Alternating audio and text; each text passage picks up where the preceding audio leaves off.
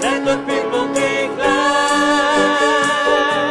that our God reigns. If you believe that, would you stand with us? Let's declare it one more time. Everyone, the Lord reigns. The Lord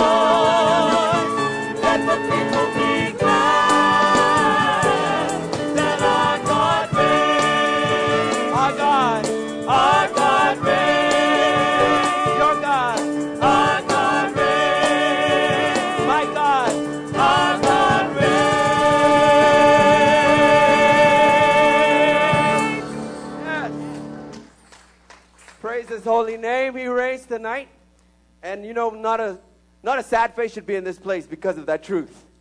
Amen? He is in control. And no matter what is going on, we can rejoice in the fact that He is on the throne. Amen? Amen. We're going to read from that psalm that that song was taken from Psalm 97. The Lord reigns. Let the earth rejoice. Let the many islands be glad. Clouds and thick darkness surround him. Righteousness and justice are the foundation of his throne. Fire goes before him and burns up his adversaries, adversaries round about. His lightnings lit up the world. The earth saw and trembled. The mountains melted like wax at the presence of the Lord, at the presence of the Lord of the whole earth. The heavens declare his righteousness, and all the peoples have seen his glory. Let all those be ashamed who serve graven images, who boast themselves of idols. Worship him, all you gods. Zion heard this and was glad, and the daughters of Judah have rejoiced because of your judgments, O Lord. For you are the Lord most high over all the earth.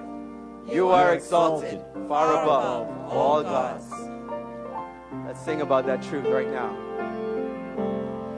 For thou, O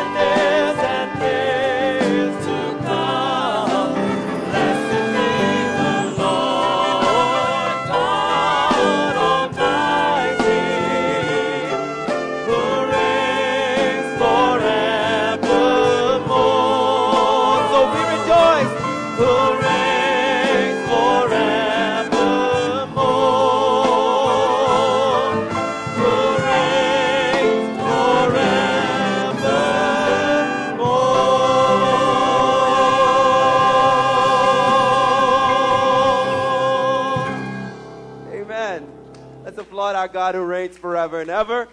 Amen. Amen. You may be seated.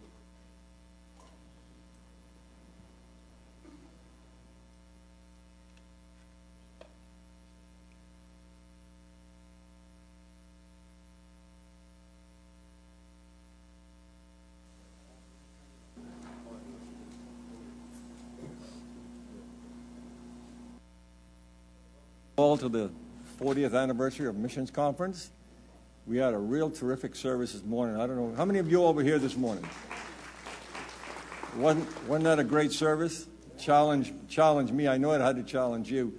And we're looking forward to a great service tonight and every night this week. We have the Raylix from Argentina. We have Richard and Andrea from Camp Bahamas. We have Kim and Mark Wallace from Adventure Learning Center. We have Nicholas and Thompson who are going to be working with the youth and Camp Bahamas. And we have Lauren, Lauren Green. There she is. Good to see you. And um, we had a great time. Looking forward to having a great night tonight. And want to welcome you all in the name of the Lord Jesus Christ. And I'm going to ask Richard to come and open us in prayer now. Thank you. Father, we come before you in your presence tonight. And we, uh, we thank you, first of all, for the opportunity that we have to even meet together for a week like this and discuss further in your kingdom. We thank you for the awesome privilege that we have that you let us participate in that. Father, I pray tonight that your hand will be on the service tonight and all the words that uh, Pastor O'Neill brings to us, and that uh, you'll open our hearts to be receptive to your word. Uh, help our minds be willing to hear and our hearts be willing to obey. And Father, I just pray for anyone here, Father, that you want to put your finger on, to call into your ministry, to go and represent your Son, Jesus Christ, that this conference will be a time and place that that happens. We thank you again for just the uh, awesome privilege of being able to serve you and participate in the advancement of your Son's kingdom. In Jesus' name we pray. Amen. One apology, I forgot Mr. Eddie and Eunice Pinder. Sunlight Boat Ministry, now without a boat, but still a terrific ministry. Welcome to have, good to have them here too.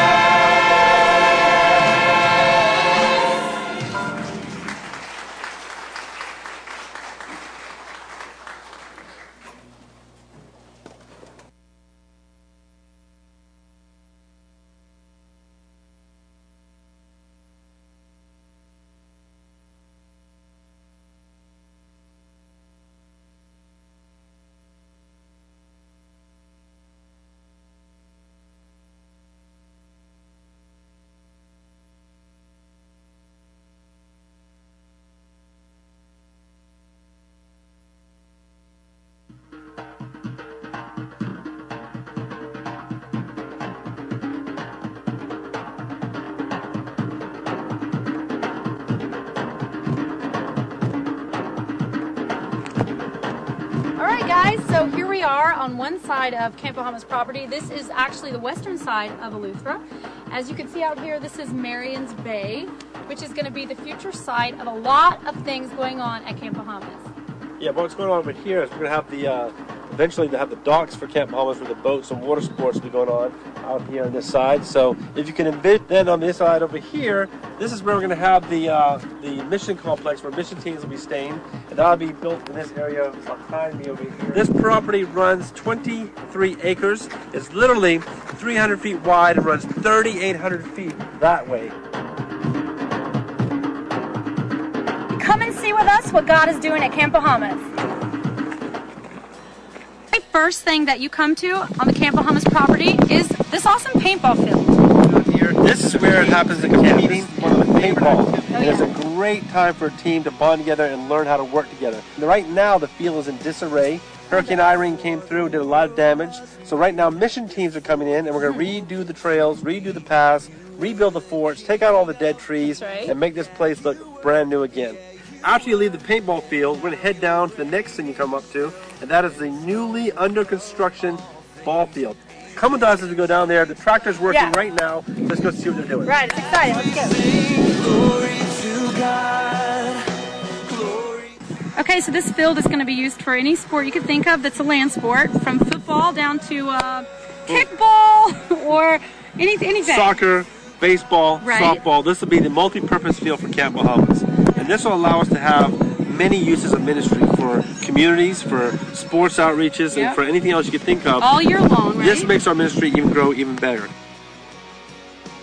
Here we are at the most amazing view on all of Camp Bahamas property. Look at this. This is our zip line tower. I think we have the only double line zip line in all of the Caribbean. Campers come out there and have the time of their life flying down the zip line. Uh, how far is it? 300, 300 feet. Amazing. Where the tractor is right now, that is actually where the vehicle maintenance and sheds will be going over there. So all the all the buses you see on that side will actually be moved over to this side, Right. and the sand volleyball courts will be where the buses are. You can see the field behind it uh, from this point. It looks super awesome. And you can even see the amazing uh, view in the distance of the ocean. This area here is going to be the future site of our pool complex. Why don't you explain a little bit about what's going to be down there? Well, what would camp be without a swimming pool? Of course, you have the ocean, but right now, uh, when you have a swimming pool, it increases your ministry even further. You want to host swim meets, you want to host, uh, teach people how to swim. We'll have like trapeze swings and all kind of slides and, and a everything. blob. A blob as well, yes, it will. So uh, this just gives you a whole new look at the property.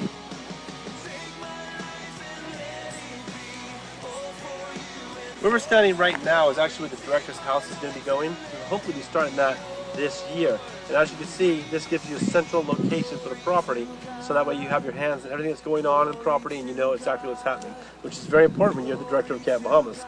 Let's go see what progress has been done on this main building throughout this past year.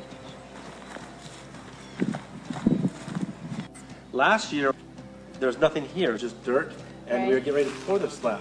Since then, we have poured the concrete slab, we have erected the building, the 70 by 100 building, 7,000 square foot of gymnasium. Then here we have our stage for all of our nightly meetings at Camp Bahamas where we do some awesome praise and worship and Richard gets into the word and we just excite Bahamian teenagers to get so passionate about their walk with Jesus. So the next step for this building is putting the gym floor in, and the next huge step. It costs a lot to do that, and also get air conditioning put in here, and then we're ready to go. Right. So a lot of you know Hurricane Irene. I mean, we were all praying, and our supporters were praying, and our campers were praying. God, like, spare Camp Bahamas, and He did because this building was untouched. We had like a teeny tiny little bit of uh, bending of the metal on the outside, and maybe a little tiny bit of damage to some insulation. But beyond that, it is 100% protected. So this is here to stay, and praise the Lord for that.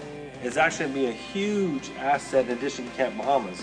This will enable us to do our own basketball in, inside our own gym, uh, indoor volleyball, indoor soccer, indoor tennis. All these things can happen inside this building. So camp will have a whole new dimension because of this. So not only be a gymnasium for sports, we'll actually have a rock climbing wall. It just teaches them that they can do things beyond themselves that they don't think they could do. And so this whole gym will be an active, breathing part of Camp Bahamas.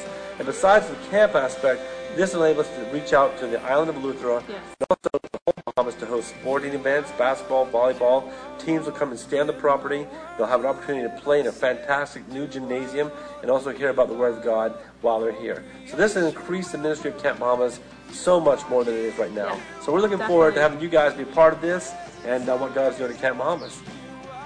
Okay, now that you've seen this amazing gymnatorium, we're going to take you down the hill right to where our cabins are, where our campers stay. It's an amazing view. It's an amazing spot. We can't wait to take you there. Let's go.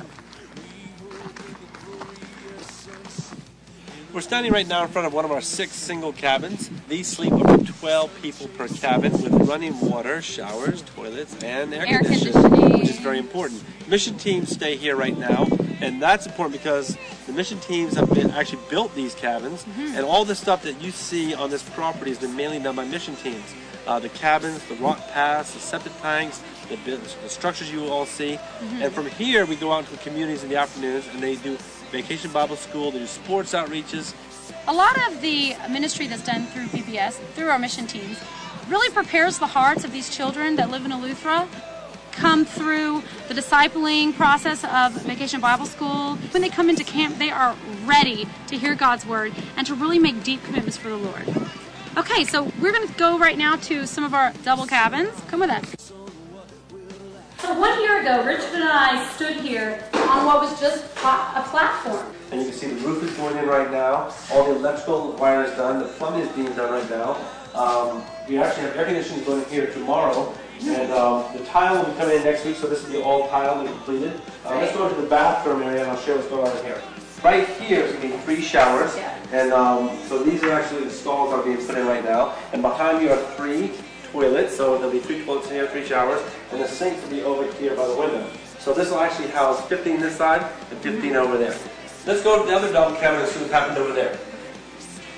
The Cabin behind me, the orange cabin, was actually our temporary kitchen dining hall. That's where the, the, uh, the teams would eat uh, meals together. So this year we put up the double cabin here, and this is actually going to be the future home of two cabins, but right now it's our temporary kitchen dining hall. It'll seat up to 60 to 70 people in here. Uh, it's fully air conditioned, fully, uh, all everything's installed, and the tile is in, the fixtures are all, the finish is all done, and it looks really nice. So come to the kitchen, let me show you what we've got going on in there. So since last year, we have actually installed a temporary makeshift kitchen, which will serve our purpose for a while. Uh, this kitchen has two, two stoves, it's got the sink, it's got hot water, it's got everything you want. We've already served a, a team of 70. So it's just awesome being able to cook and feed our mission teams right from this facility. Now that you've seen what God's doing at Camp Bahamas, but we want you to get a bigger glimpse of what God did this past summer, 2011, in the hearts of Bahamian youth. So for those of you that helped support teenagers that could not afford to go to camp, we want to thank you personally. We had almost 120 scholarships that we supported uh, Bahamian youth that could not afford to go to camp because of your help. All right, so why don't you take a look now at what happened this past summer at Camp Bahamas?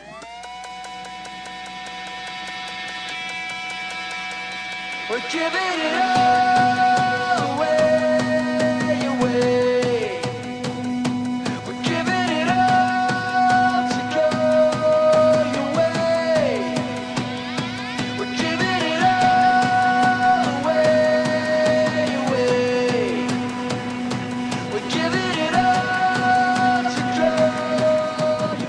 cousin has been trying to get me to come to Camp Bahamas for three years, but I always said no because I thought it was like a boring camp, no fun. The devotional, it was just amazing because it's it really changed my mind. All the rides and stuff were really fun. The praise and worship is the best. When Richard talked about sin, I never knew sin was such a dangerous thing. I always thought that you could just pray about it and it'll be gone. You could just keep doing it. But Richard just said that if you keep sinning, sin brings death. And that just really touched me a lot. I was so different before, but now I'm changed in God. I just thank Camp. We are sold out to your calling. Everything that we are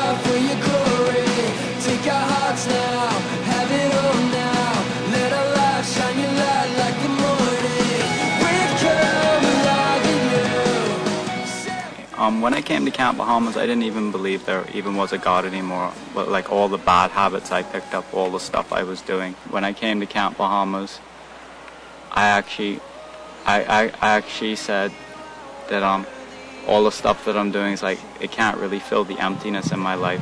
And then last week when I came to Camp Bahamas, I got saved. Let shout be your anthem.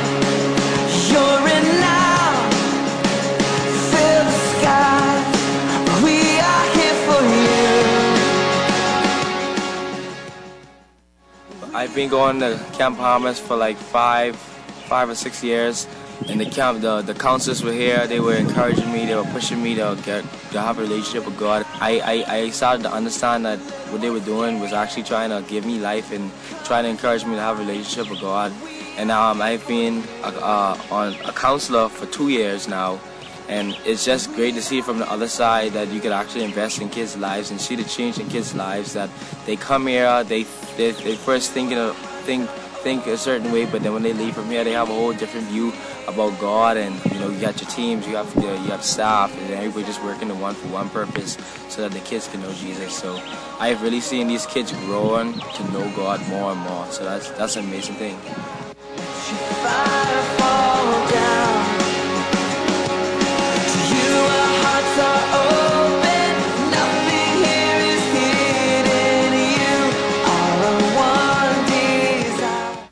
Camp is the main ministry of Camp Bahamas. But then we also have mission teams that happen all throughout the year. Right. We have a discipleship school which we're wanting to start this year. This is where our Bahamian youth can actually come and stay on Camp Bahamas property throughout the year and be discipled, get a foundation for their, their belief in Christ and what it means to be a Christian and to know why they believe what they believe, rather than just saying they're Christian and not having a clue as to why they say they are. To get this kicked off, the very last week of camp this year is called CB Extreme. This is Camp Beyond Camp. This is where they do the camp activities, but the older teenagers from 16 and up will actually be able to be part of a discipleship program the week they're here. So we're kind of introducing them to what CB Discipleship School will look like and give them a taste for that because we have so many teenagers that ask us, when are you going to start that? Yeah. Well, we're going to start it this year. As well as that, we have conferences we want to do. Uh, we want to do singles, couples, marriage conferences. We want to also host retreats. This is where our Bahamian youth come throughout the year, be here for like their Easter break, their fall break, their their spring break, and actually come to camp and be discipled while they're here That's for that period of time, while having a blast on the Camp Bahamas property. We'll see you at Camp Bahamas. Almighty God of love, be welcome in this place.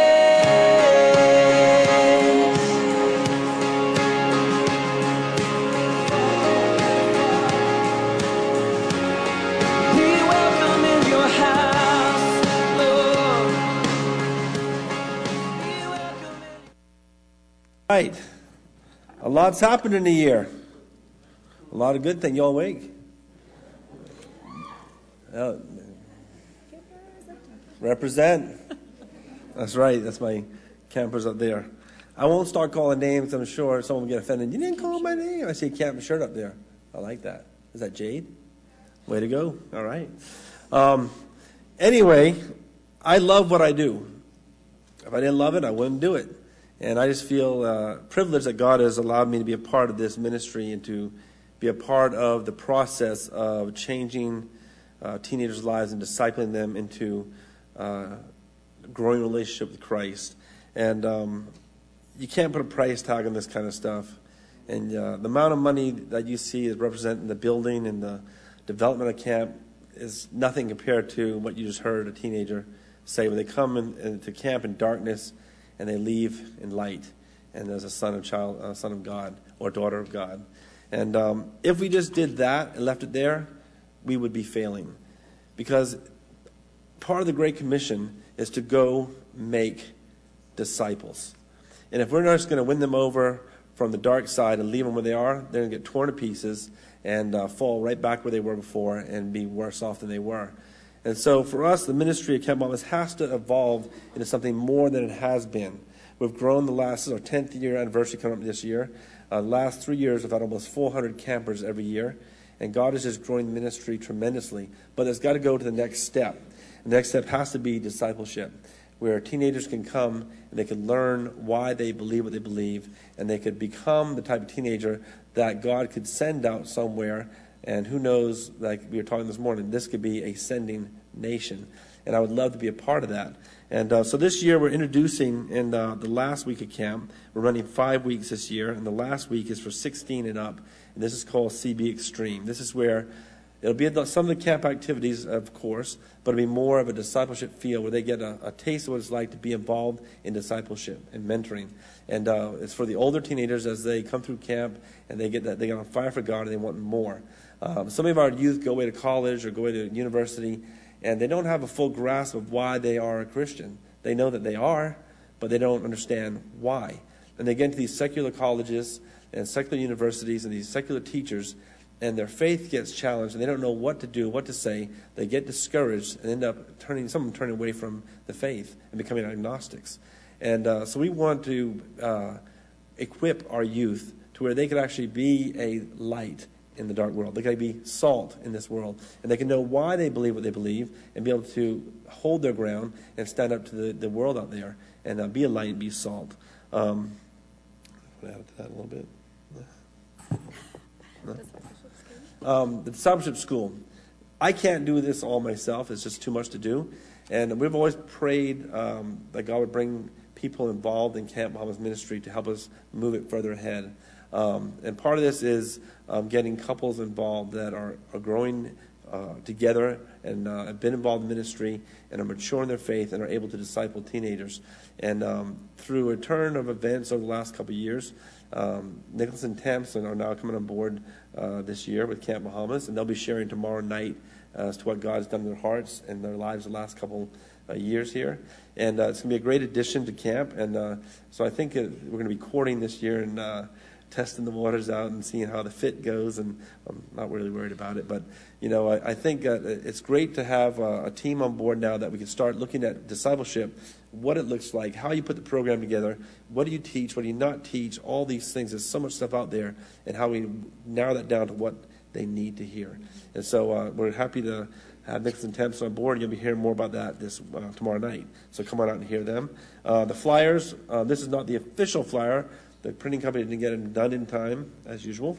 Um, it's just smaller. It's just a little smaller version. It's like a little mini me version. So, um, but we have some out here for you if you want to get the hot off the press first copy. And of course, everything we do is loud and proud, and so you can't miss this. And um, it has all the information you need on here um, email, phone numbers, uh, information, cost, everything uh, that you need to know. Um, this whole concept of missions is about investing, uh, whether you invest in the missions program or you invest in people's lives. I don't ever look at it as you're just paying to send your teenager to camp. You should always look at this as you are investing in the life of your teenager and uh, or life of another teenager. Last year, we had the opportunity to have over 120 scholarships of local uh, Eleutheran children um, teenagers and uh, of Nassau teenagers come to camp that would never have been able to afford to go to camp. And this is done because people like you saw the need and said, I want to sponsor a child or a youth to come to camp. And so we had 120 come last summer that was because of donations. And um, believe me, you don't make money doing camp. So if, uh, if you don't know that by now, something's wrong. Um, so pray for us as we move forward. Um, I'm sure you have something you want to say. It'd be very rare for you not to say something. I just did the video. I, it's all over. Okay. Um, well, I just want to say two things. Um, one thing about the discipleship part of Camp Bahamas is um, you've all heard of Facebook, and I know some of the older ones of us don't have Facebook. We're like, we don't understand the computer. But um, I know our young people have computers and they have Facebook. And so Richard has um, a Camp Bahamas Facebook, and every single day, I would say four, five, six teenagers try to instant message him or write him a letter and just say, I'm struggling, like all these people from camp, man, they're struggling. We need to have, you know, a reunion. We need to get together. We need to like remind ourselves of what we're doing because, you know, this person has gone away from the Lord or this person went to college and they're struggling. And I mean, it breaks our heart. So, you know, we'd love to hold camp 52 weeks out of the year, but since we can't, we get them excited and then we just have to follow up. So we have a, a follow up program. But it's a lot of campers, 400 campers. So um, I just wanted to just uh, encourage you to pray for this need through Camp Bahamas this discipleship need, getting the proper devotional materials in the hands of our teenagers.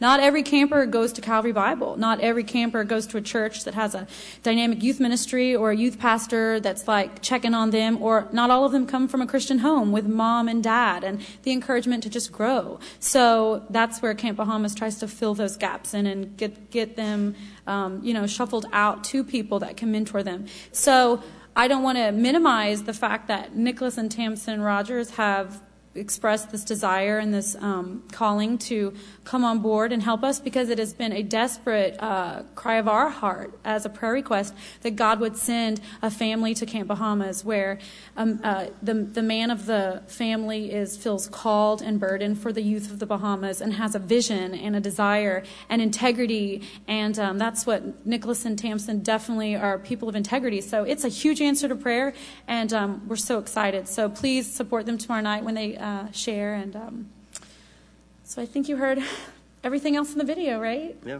That's, okay. That's it. So we love you, campers. That's it.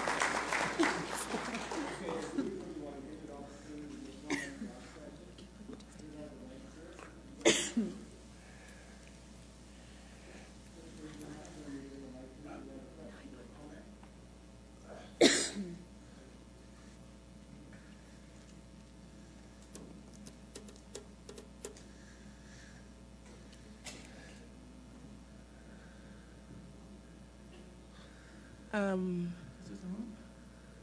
what is your biggest challenge with um, Camp Bahamas? I saw you have a lot of good stuff going on there, but I know in ministry there are a lot of challenges you go through. So you could share so we can know how to pray for the challenges that you face um, in your ministry. I guess I went to seminary to become a contractor because um, I've been in construction mode now for the last five years.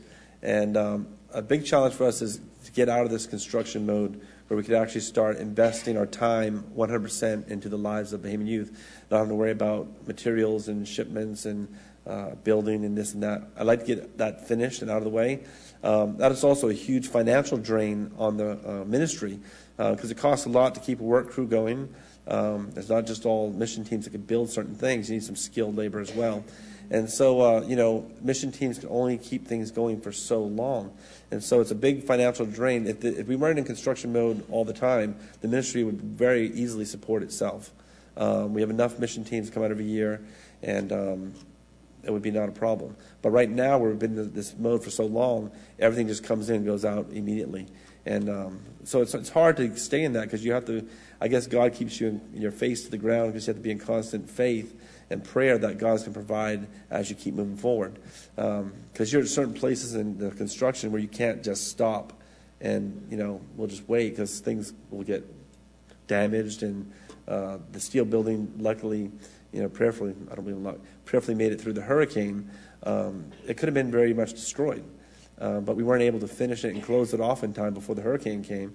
Uh, God spared it. And um, we, I was telling Pastor Neil, we had about 40 windows out there in the property and, you know, eight or ten doors with glass in them.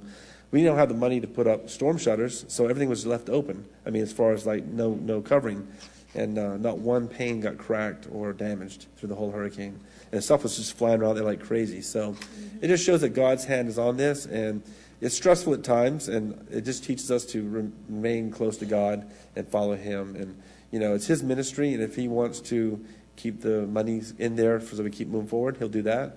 And if not, we'll just have to learn to be patient and wait, and he'll raise up the whatever he wants. Mm-hmm. Um, and let me just say, as his wife, uh, there's lots of, dis- of discouraging moments that he doesn't share.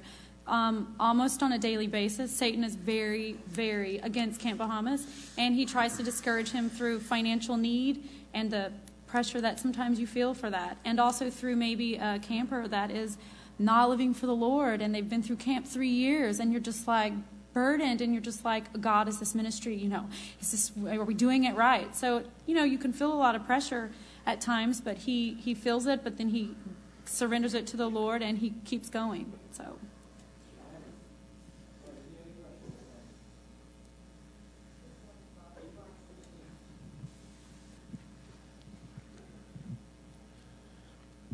Wondered about the price, Richard, per week. Okay. camper. Um, for the last nine years, we've kept the price the same. It was two ninety nine for the week, and that includes transportation on the fast ferry. Um, we are a very high activity based camp, and so it requires a lot of maintenance, a lot of uh, fuel, and uh, feeding that many people is expensive. This year, we've had to increase it by twenty dollars. I know it's terrible, um, but the rent went up in uh, the facility we use right now, and so we've had to increase it from two ninety nine to three nineteen um, to help cover some of that cost. Um, so it's you know we try to keep it as low as possible, and by still and still being able to provide it at a reasonable price. So, but if you if you're providing a scholarship for an Eleuthera teenager, it takes out the cost of the fast ferry, and so it, it's it's less. So.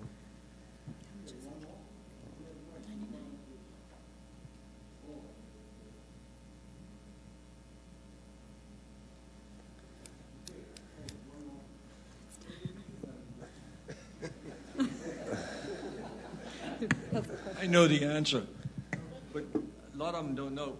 You need a kitchen attached to that big building before you can operate there as a full camp, right? Eventually, yeah, you have to have one. What would it take to put that kitchen there? Uh, the kitchen facility would, to finish it off, the right kitchen and all the stuff you need in there, it'd probably be between 300 and 350,000.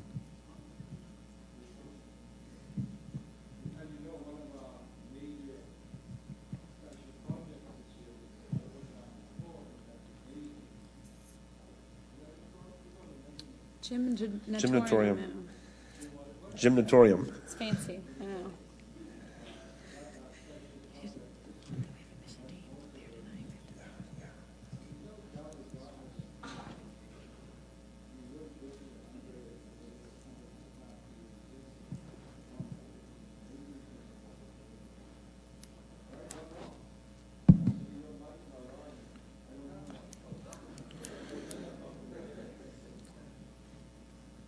Good night.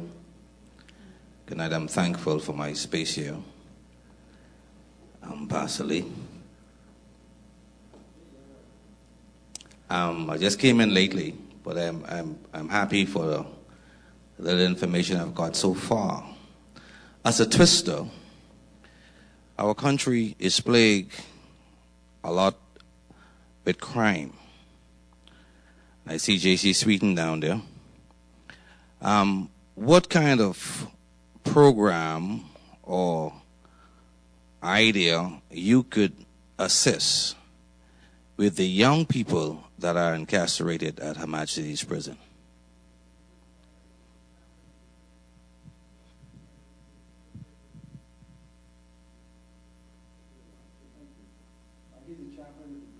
And so we're so good, glad to have him here tonight.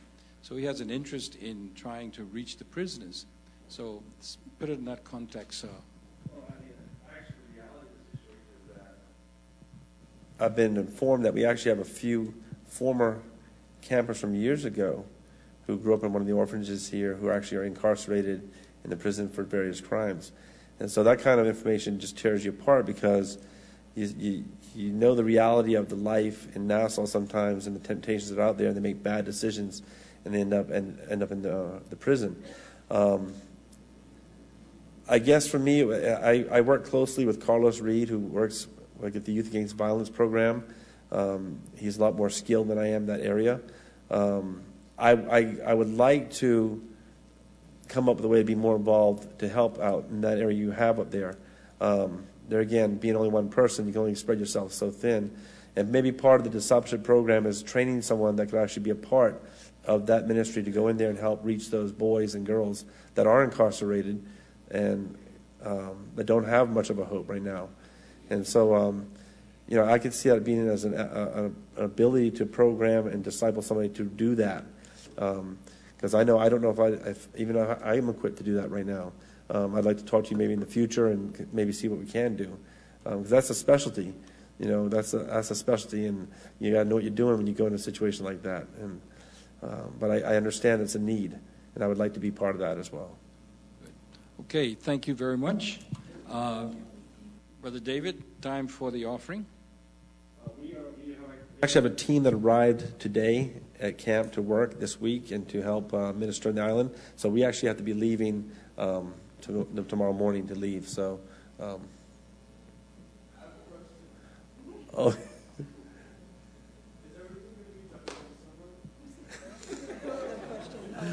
this is like the million dollar question. Um, I would love to tell you yes for sure. Um, with God, all things are possible. Um, I'm not 100% sure it's going to happen, but I know we'll be doing a lot more activities on the property than we did this last year. Um, but you never know. you never know what's going to happen. Um, we're close. We're close. So keep praying. Okay, let's give um, Richard and Andrea a hand.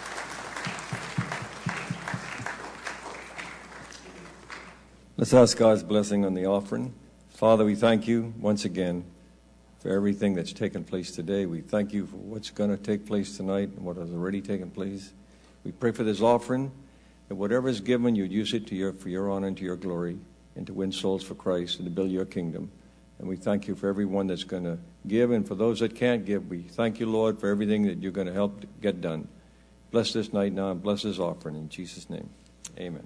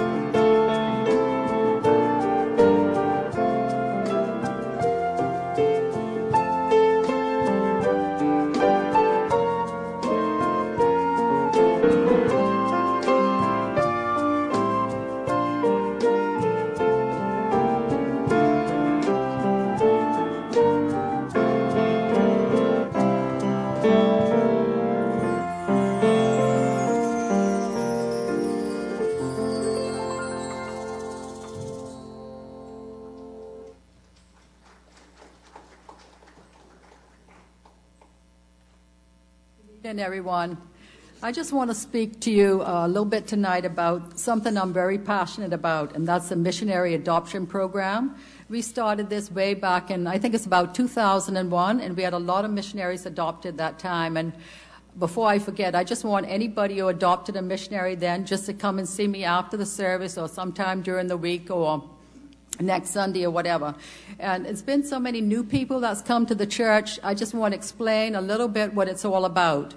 It's um, the purpose. I have some flyers out front if anybody wants to pick up one after the service. And I'll just read basically what it says. It's to be an active encourager in the lives of our missionaries by praying for them and regularly communicating with, with them. There's no financial obligations involved because all of that is done through the church. When we pledge our money, the money is sent out from the church office, so you don't have to worry about money. Um, and what do you do when you adopt a missionary? There's just some basic things I'd like to mention, some recommendations. First is to pray at least weekly for your missionary. And second, send them cards like on the birthday or the anniversary, Christmas anniversaries, anything like that. Just send special cards just to encourage them along the way. Because remember, they're out there in the field. They may be in Chad. They may be wherever, Argentina, missionaries all over the world. So we really need to keep them encouraged because like Andrea said, you get discouraged in the field because of finances and all sorts of things. So we need to keep them encouraged. And just a little note can mean something for them on a special day, you know? And so write them. You could write more often than I suggest once, once every three months. But of course, with email access these days, you could be writing, you know, a lot. Now, I agree, some of the missionaries may be so busy they may not be able to respond as quickly as you could write, but just keep in communication with them. And so it doesn't, it doesn't require a lot of effort on your part. You can ask the Lord just to show you how you would like to be cared for if you're out in the field. And um, just asking these questions, you'll be able to come up with some additional ways that you could support the missionary. But the main thing is to pray for them and to write them and just to encourage them as they're working day by day out in the field. And if you have any questions or suggestions you'd like to give to me or anything you'd like to ask of me, feel free to come and either give me a call. My phone number, home number is here in the paper. So just give me a call or see me around church sometime. Thanks a lot. I have at least 12 missionaries that I need um, some people to adopt. So, and I may have some more by the end of the week. So let's see if we can adopt at least these 12. Okay? Thank you. Any questions or comments on the Adopt Missionary Program? We really encourage you to be involved. Uh, any questions or comments? Okay, very good. It's a very good program, so we encourage you to, to uh, adopt these 12 missionaries that we have outstanding here right now. All right, time for the word, and uh, we are so pleased again to have Dr. O'Neill with us, and he's coming now to share the word. Let's give him a hand as he comes up.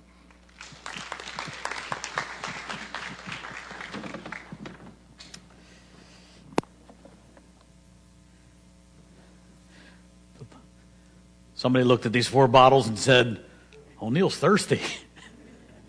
I won't drink them all. why is the gang huddled in the back? Hey, why don't you guys come forward so I can see a little bit up there? They're hiding from me. I think what happened was, Pastor, I scared them off this morning. the, um, the, the value as a missionary to be in correspondence with your home base and the saints who sent you forward is um, a source of great spiritual encouragement and refreshment. I don't think I could express enough what it meant for uh, the saints back home to be in the game with us. We lived in Asia and we live in a fairly affluent country, America.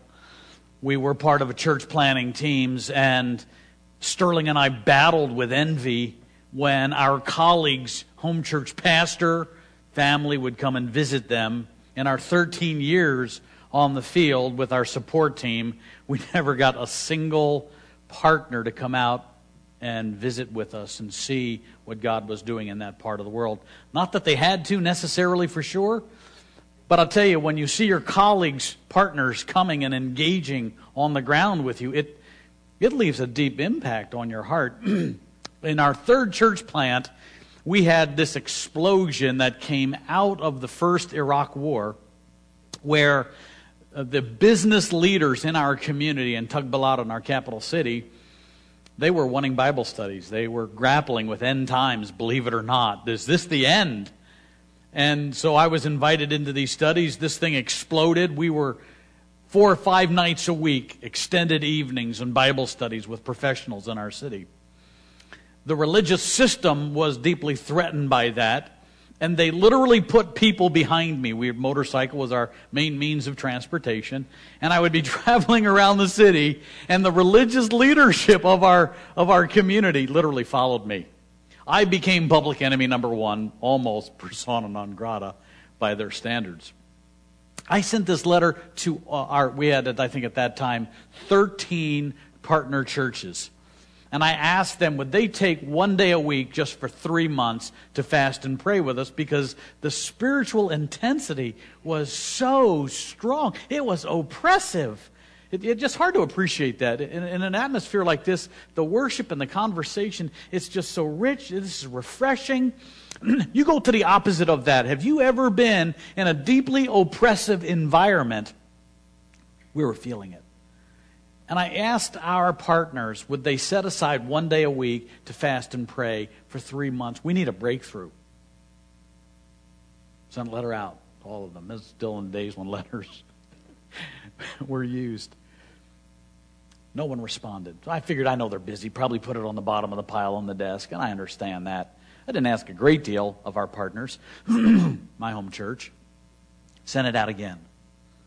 Would you, for three months, set aside one day a week and fast and pray with us? And send me a note. Tell me what you have in mind. Of the 13, I got one pastor to respond back. I know they're busy, and I was so thankful for their broader partnership that kept us on the field with their funding and so forth. But it is moments like this that it comes to the mind that these missionaries um, are more than financial slot machines.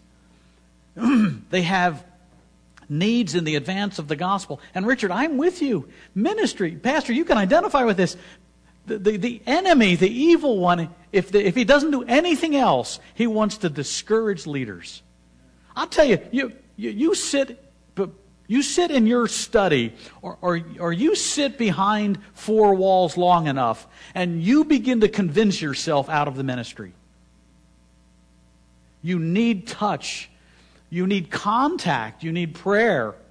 You need communion with God. I'll make my case in a moment for the link between spiritual formation and mission. And just a brief highlight of the text we'll be taking a look at tonight. So, when, when a brother battles with discouragement, that, that, that begs a response from God's people. Let's state it this way, real quick, and then I'll get into the text. Let's say, for the sake of argument, your son or your daughter is assigned by God to Turkey. Great land, 60 million people, a couple of thousand believers perhaps. And your daughter is put in jail because of faith. And you get word, Mom. What are you going to do? Pastor, I promise you, I would promise you on a stack of Bibles that that mother would be the greatest prayer mobilizer this city has ever seen. She would have everybody on their knees. There would be all night vigils in this place, begging God for a release. Yes, that's a proper response. Yeah. Well, maybe they're not in prison physically, but your sons and daughters here are in the midst of the battle and I just want to encourage all of you. Maybe that could be an outcome of this week's conference. When, when we think about the church triumphant, could the church triumphant be, be that the men and the women whom God assigns to stay home? And by the way, you're not off the hook just because you stay home. That's not the issue. Oh, good, God didn't call me. I get to stay home. If you're here, it's because you're on assignment by the master here.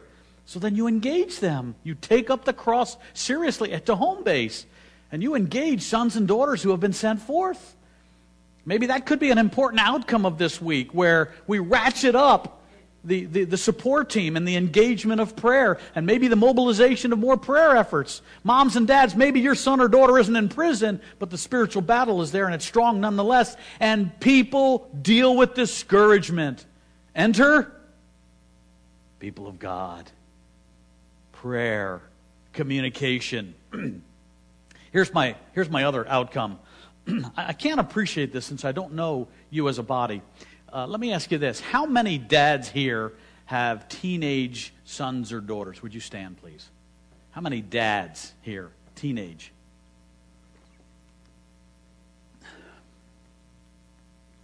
With every head bowed and every eye closed. All right, how many have, uh, please stand just for a sec. How many, um, how many have sons or daughters in their 20s?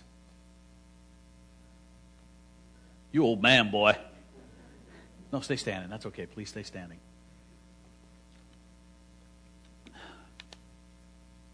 Here's my thought.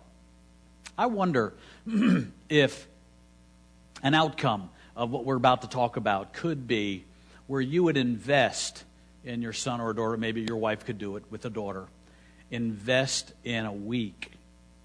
Take a son or a daughter and be part of the mentoring efforts at the camp, Camp Bahamas. That's what I've been thinking about. I saw the video last night, and that leaves an impression on you, doesn't it, Pastor?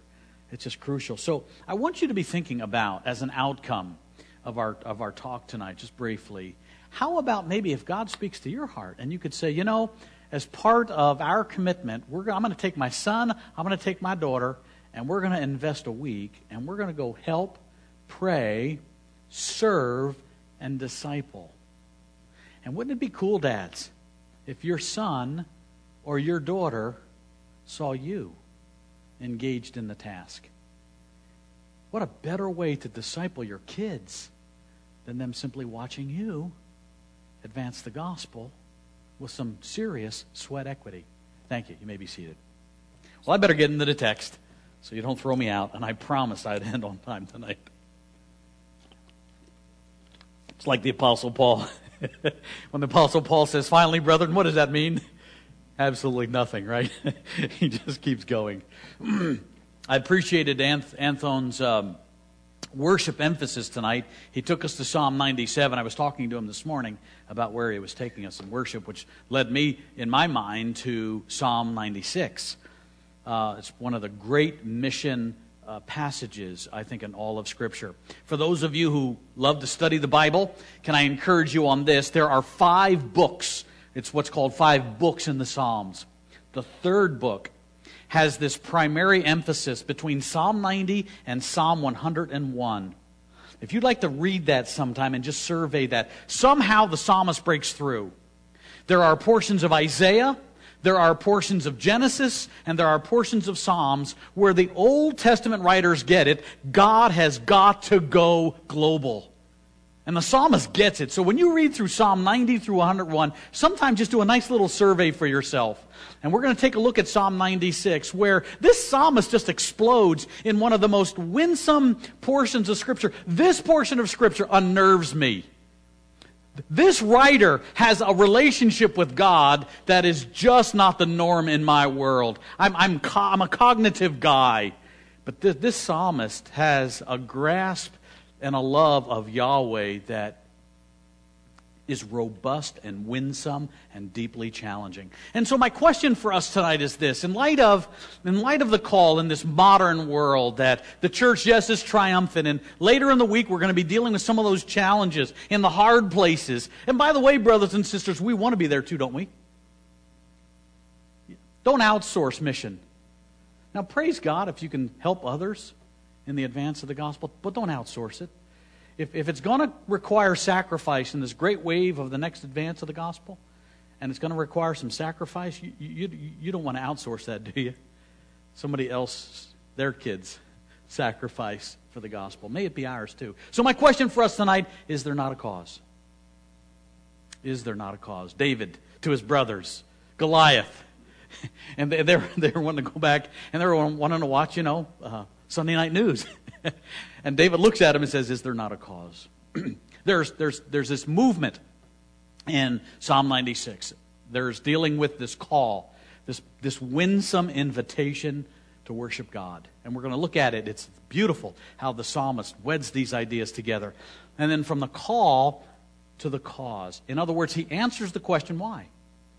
Why this robust, winsome worship of Yahweh? Why are we invited into this? And he answers it two times. Now, I'm going to I'm gonna sandwich the two in for the sake of time, the causes, and I'm going to conclude with a story. I, I, it's, a bit, it's a bit big picture, and forgive me, i am going to I'm going to take it from big picture back down to little picture you at, at the end, so we'll get there. I, I want to make that presentation to us.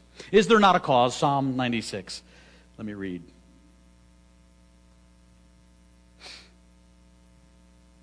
Psalm 96 in ESV. Oh, sing to the Lord a new song. Sing to the Lord, who? All the earth. Sing to the Lord. What do we do? Bless his name. Tell of his salvation from day to day. Verse 3 Declare his glory among the nations, his marvelous works among all the peoples. Verse 4 4. Can you see it coming now? If you like, if you like to write in your Bibles, cause, write it right there. Four, he's now going to give us the causes. Why? Why do this? Why engage all of this emotional energy in Yahweh? For great is the Lord and greatly to be praised. He is to be feared above all gods. Why? Verse 5. For all the gods of the peoples of, of the earth are worthless idols. But the Lord made the heavens. Verse 6. Splendor and majesty are before him. Strength and beauty are in his sanctuary. Ascribe to the Lord, O families of peoples. Ascribe to the Lord glory and strength. Ascribe to the Lord the glory to his name. Can you see it? The, the psalmist is kind of getting pretty animated here. He's, he's, he's got his harp out. He's jamming. They, um, I dare say, I think they were dancing. We won't go there. Bring an offering. Come into his courts. Worship the Lord in the splendor of his holiness. Tremble before him. Who?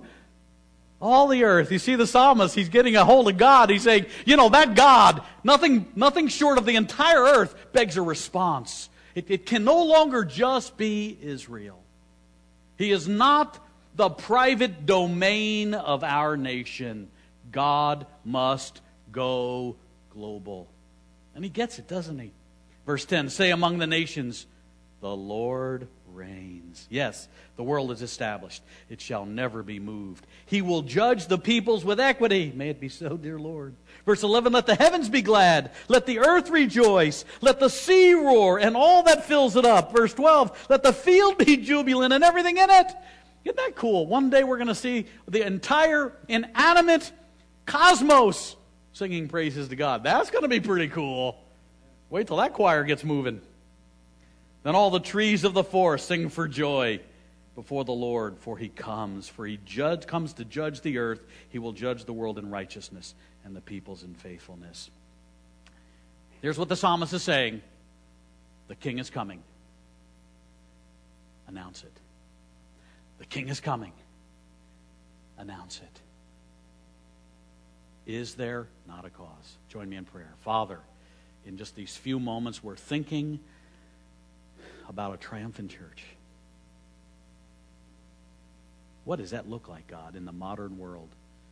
We, we look at these pre moderns, and this psalmist, he unnerves us, God. He unnerves me.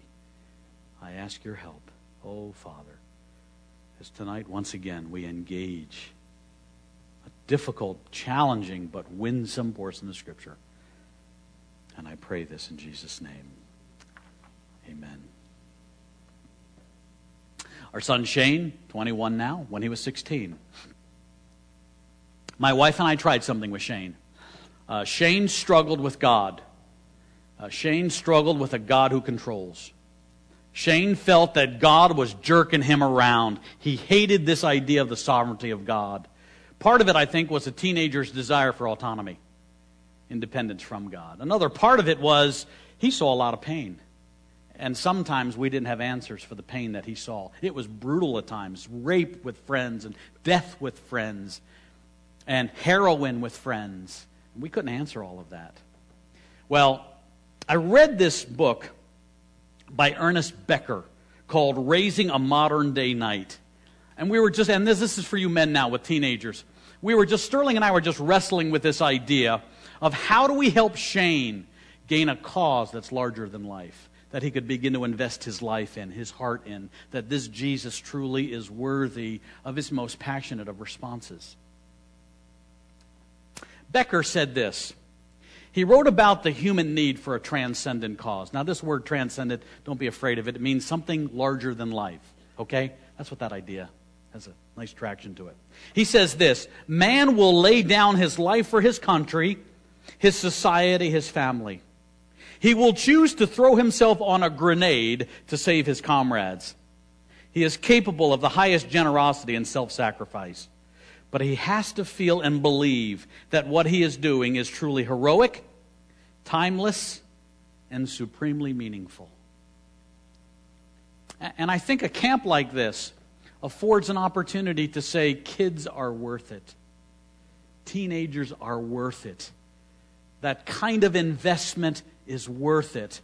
To get our kids serving others sacrificially, but, dare I say it, it's fun. And the gospel's advanced, and our kids begin to see this is heroic. I think Ernest Becker's on to something. And that's what we tried to do with Shane. We had this rite of passage evening with him where we brought 15 of our friends who knew Shane well, and all of them wrote a letter to Shane. The girls, our girls, cooked this incredible steak for all of our guests, and then all of the men read their letter to Shane publicly that night. So Shane, Sterling, and I, these 15 men in Shane's life, a delicious steak, that doesn't hurt, get the guys there. And then each of them wrote a letter of encouragement and challenge to Shane. All of us thinking about this idea is there not a cause? And the psalmist answers that for us. He gives us some meat through which we can wrestle with and help our kids, especially our kids. I, I confess to you, how in the world, living in a city like this, can you ever compete with Atlantis? If Jesus isn't true. I can't compete with that. It's got way too much glitz. It's got way too much show. Oh, all I can talk about is some sorry sacrifice and suffering and pain and, and, and, and depression and brokenness and failings. And yet, in the midst of all of that, Jesus comes and he speaks wholeness into it. See, I can get behind that. Psalmist, what does he tell us to do? Here in Psalm 96, three times he says, Sing, sing, sing. Who sings? The whole earth. The whole earth is invited into this amazing worship experience. And what the psalmist does winsomely, seamlessly, that I love, is he weds together this idea that the basis of our worship of God is the very same motivation for our witness. Did you see that? The singing to God, the basis of why we sing to God, is the very same basis of our proclamation. Praise, proclamation, singing, and witness, they're all wedded together seamlessly. It's as if the psalmist says, I have got to go collect an entire global choir for God, for that is what God deserves. So you have this winsome global witness. It's, it, it's full of vigor and excitement in this song, and we sing and we, we proclaim, and it pulsates all of these ideas to God. Why? Because the king is coming. The king is coming. The psalmist is so excited about it, he's just got to tell people. And not only must he tell people, he's going to tell people in, in one of the most enthralling ways that a human being can communicate to another human being through song. Song is a powerful means. Now, you and I have a, a, a danger of a kind of a one dimensional faith. And, and it's endemic to us as just as human beings. So let's, let's put it on the table for a second and put it there. When we think about singing, I don't know that the song quite got it right when I said I. I will sing. I was thinking it ought to be we will sing.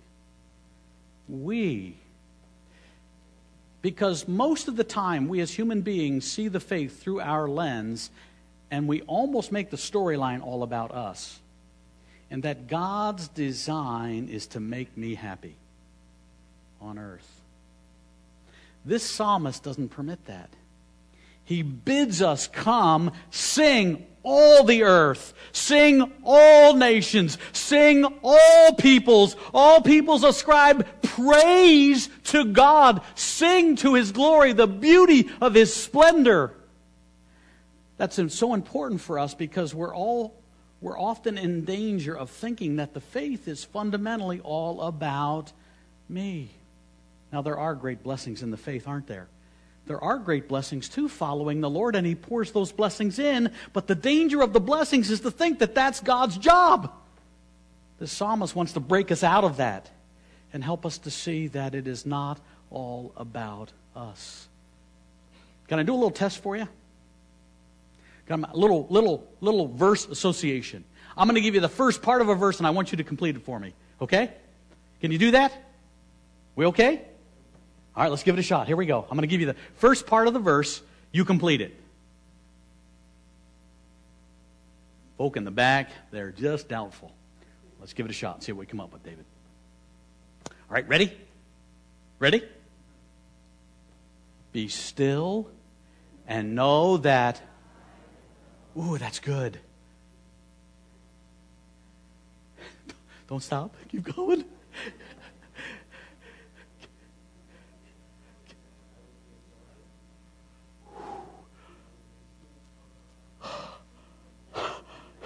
Two lonely voices, Pastor. Prophets crying in the wilderness. You know, here's this amazing song, Be Still and Know That I Am God, Psalm 46:10. Do you realize through the through the 2000s there were seven major songs in the Christian industry written about Psalm 46:10 and they stopped right there? And that's the danger, isn't it? Be still and know that I am God. It almost winds up becoming a feel good verse, doesn't it? If I'm just still, I'm going to be, I'm going to get to know God and I'm going to feel good about that. Do you know what the rest of the verse says? Be still and know that I am God. I will be exalted among the nations. I will be declared amongst all peoples. If I'm understanding what God is saying right, then my spiritual formation has a dramatic link to mission that as I'm spending time with God, nurturing my soul with Him, I can't help but look out and say, This world is God's. That's the, a, key component. And I look at all the spiritual formation literature out there, brothers and sisters. There is no link between me and my Jesus and Jesus and the nations. That's wrong. This begs a response. Can you see it now? Do you ever get weary on mission for Jesus? Sing. Do you ever get weary proclaiming the Lord? Sing. Do you ever get wearied in, in, in the task of sacrificial service? Sing. That's what the psalmist does. Sing. Be still and know that I am God, then I will be declared. So you see what's happening? In my spiritual formation moments with God, I'm getting quiet before God so that I might get to know Him. To what intent? For what cause? So that. Beautiful purpose clause. By the way, the next time you hear some fine recording artist sing the first half of Psalm 46:10, remember O'Neill is going ballistic. Now, brother, would you please finish the song? And would you get that puppy recorded? And I'm going to celebrate you all over North America. We're going to put that brother on the road. Oh, we better move on. Let me get to a second thought here. All right, let's, let's briefly talk about why. Why? Let's go back to the passage. Let me look again with you. Psalm 46, verse 3 Declare his glory among the nations, his marvelous works amongst all the peoples, for great is the Lord, and greatly to be praised. He is to be feared above all gods, for all the gods of the peoples of the world are worthless idols, but the Lord made the heavens. Declare his glory. Why? The king is coming. That's the point of the passage. Declare his glory. It's got to be announced. It's got to be made known. The king's coming. The king's coming back. And boy, that's worth dancing for. Go and tell, announce, declare his glory, his salvation, his glory, his deeds, his greatness. He's creator. That's all within view of the psalmist. All of those things are the Lord's. And because of all of those amazing attributes of God, we've got to sing. We've got to declare. We've got to announce. We've got to proclaim. We've got to witness. We've got to be on mission. And he weds them together beautifully. His beauty captivates his people. The psalmist sees it and he announces it. And with Psalm Isaiah 33 17, we would, we would say this Your eyes will see the king in his beauty. In the Old Testament, all sense of beauty is rooted in the personal character of God. And what I love about this psalmist in Psalm 96 is he does this he takes the gospel and makes it beautiful. We've got this beautiful gospel the beauty of our great gospel. The gospel then is rooted in a personal God, a God whose beauty is seen in his character, and the gospel is then rooted in a person. Why is this important? Well, from time to time, we need to work ourselves back to Jesus. In the midst of all of our studies, in the midst of all of our understanding of the Christian faith, in the midst of all of our duties and demands, and they're important. My, my danger in the Christian faith is to take the truth of God and make it information and systems. I love knowledge. I love systems. And you know what my danger is? In the midst of my preparations for all of my speaking and whatnot, is I treat, I treat Jesus as information. And this psalmist just doesn't permit that. He breaks out, and, and we see this, this beauty, this great God. He's greatly to be praised. And then, as this gospel is rooted in the beauty of God, it's also rooted in the King of Kings, this great king who is going to be coming back. And he's coming back, so go announce it to the peoples. Now, here's what happens. Whenever God, whenever God, whenever Yahweh invades another culture, mark it down, brothers and sisters, there is always a clash. There is always going to be a clash, and the psalmist tells us for it. Right here, look in verse 5. For all the gods of the peoples are what? Worthless idols. And the psalmist plays these two words against each other. Elohim is God in this passage. These, this, this God of the Old Testament is the one true God. He's the exclusive God, and there are no runner ups. And, and I don't know where you are on this coming out on a Sunday night. I would assume this would be a given for you, but not all paths lead to God. That cultural doctrine has invaded my homeland.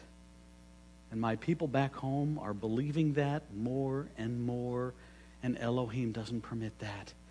And here's what Elohim does then He looks at Elilim, these gods, these worthless gods. The gods here of the peoples are worthless idols. And this, this word for idols is the plural of zero. In essence, zero cubed. Look at the idols of the world. Look at any system a human being creates for worship, for idolization. And God looks at that and says that's zero cubed. Oftentimes throughout the Old Testament, the word is translated worthless. God looks at those. Whenever Yahweh invades any culture, even ours here, a clash takes place. God looks in on that and he announces to the people, those gods that you worship are worthless. Why is this important? Every culture worships. You realize that? Every culture of the world worships. Mankind is wired to worship. Now, at the practical level, why is that important?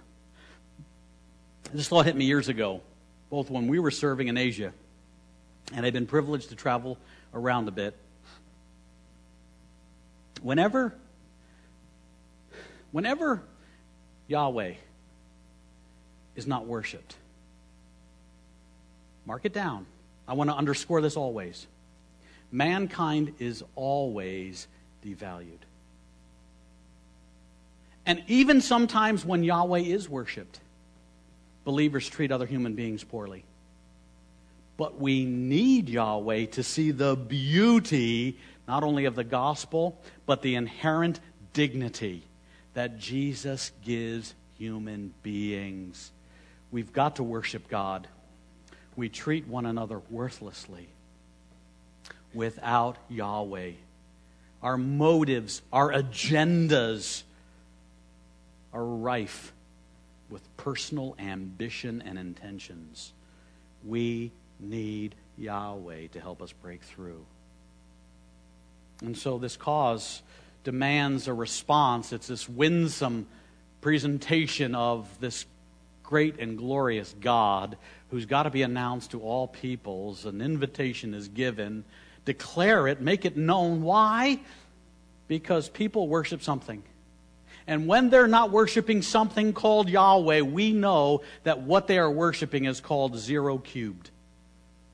Worthless times worthless times worthless equals worthless, worthless, worthless. Enter Jesus to bring redemption, healing, wholeness, reconciliation. And then the psalmist can't contain himself. He says, The Lord reigns, he's coming back. And when he comes, he will rule his people with righteous judgments. It's going to be a glorious day. And so here's the setting. big picture, and then I'll bring it down to you specifically. The 20th century entered with mankind in the West really enamored with himself. In the West, God was slowly being replaced by something called, with a capital R, reason. Man came to the conclusion that human betterment is possible without God. And, based upon how Christians have treated themselves in history against one another, maybe we'd better be better off without Christians. So we entered the 20th century with this sense of human. They, they, humans were intoxicated with themselves that we could solve the world's problems by reason alone without faith. Then came hmm, the great war to end all wars. They didn't call it World War I initially. Why? they thought it would be the last. and what happened? World War I came, and it began to slowly destroy this sense of confidence that human beings had in reason. And then came World War II. And it destroyed all sense of the West's confidence in reason. And man began to move into despair, into what's called from the modern world to the postmodern world. A scene takes place in France, in Paris. It's right after the war. The French intellectuals are sipping on their wine and their coffee in their despair. They looked around and they realized that they had invested years of their study and their efforts to train their generations of students in reason, and reason let them down. So they looked this way and they looked that way but they did not look up. And you know what they chose? They chose Marxism as the place where they would root their faith and their belief systems. Innocent in and of itself until a colony of France imports four of their finest. Let's call the country Cambodia. It's in the 1950s the French begin to import in the youngest minds of their colonies, and they bring four from Cambodia. The story is told that of the four, one wrote a paper on the radical transformation of their homeland based upon an agrarian model of the 13th century when Cambodia had prominence throughout Indochina. They wanted to take Cambodia back to the 13th century. That paper was celebrated by his professors and by the school and by the Marxists. It's an idea, simple enough, until someone takes it back to the homeland. Those four young men leave France with that idea and they go back to Cambodia. One of them, his name was Pol Pot. He took that strategy. In 1975, he came to power in Cambodia and he executed the vision. And I often smile. I've been to Cambodia. I have been to Tuol Sleng, Prison 21, where they took all the intellectuals under Pol Pot and they persecuted and, and, uh, and executed them.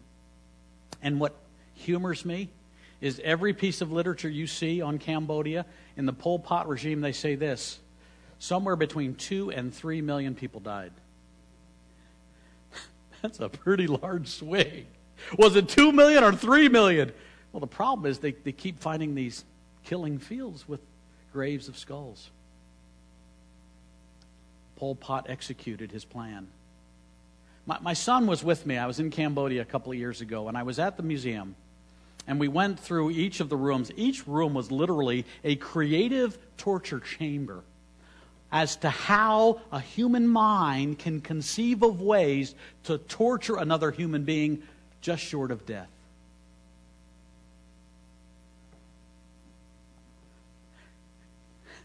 I, I was a mess.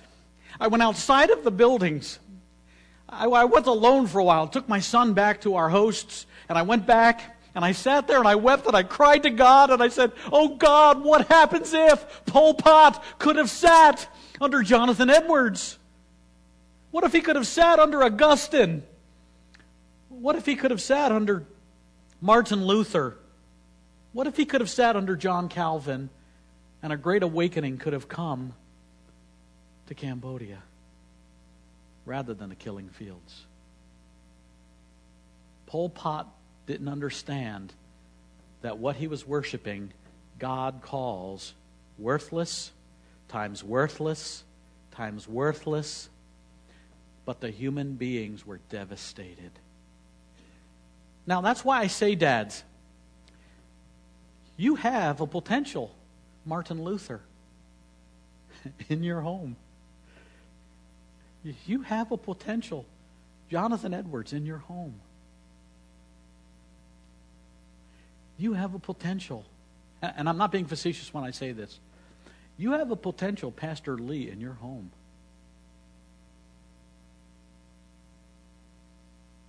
This psalmist begs a response, doesn't it? It's winsome, declare, announce, ascribe, sing, proclaim for God in the beauty of his splendor bids us come worship. What happens when that happens? When that takes place, our hearts explode in growth. William Wilberforce from yesteryear calls it an enlargement of the heart for things toward God. Now, this is why I'd like to say, dads, if you can't go to the camp, figure out then another way where you could take your kids on a cause that's larger than life and it requires sacrifice. And let your kids see you for the glory of God, laboring to help others. And that they see you living out a gospel of beauty with deep joy as you serve another mentor these kids.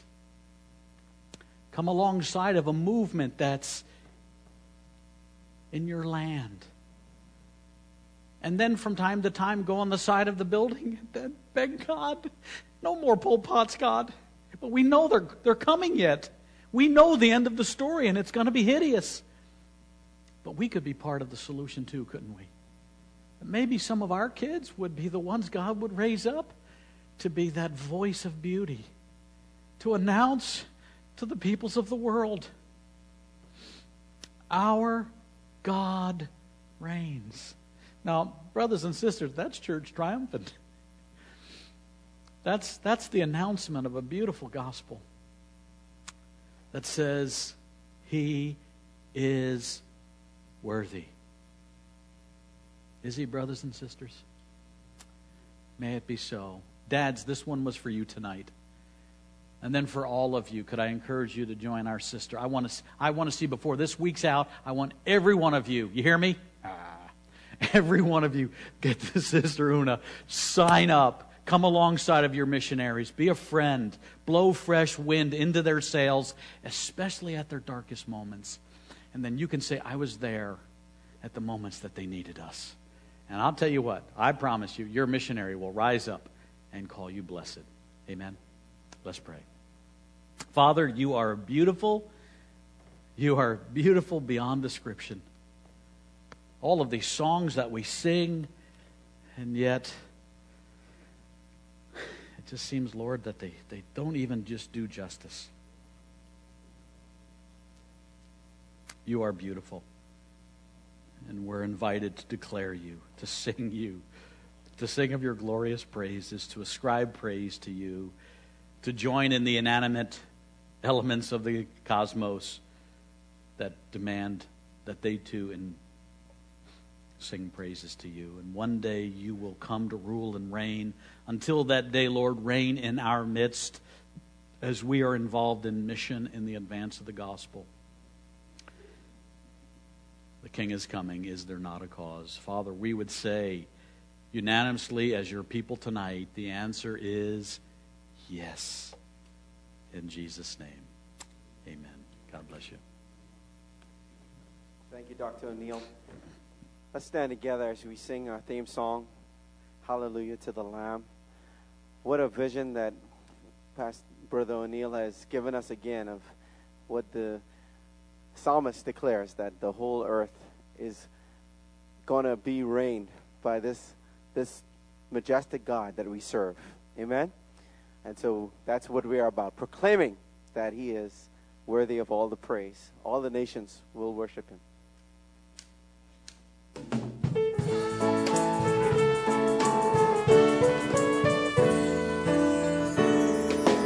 Lord, I stand in the midst of a multitude of those from every tribe and tongue. We are your people, redeemed by your blood, rescued from death by your love. There are no words good enough to thank you. There are no words to express my praise. But we will, but we will lift up our voice and sing from our heart, from our, with all of our strength, with all of our strength. And he reigns. Hallelujah, hallelujah, hallelujah to the Lamb. Hallelujah, hallelujah. By the blood of Christ we stand. Every tongue, every tribe, every people, every land, giving glory, giving honor, giving praise unto the Lamb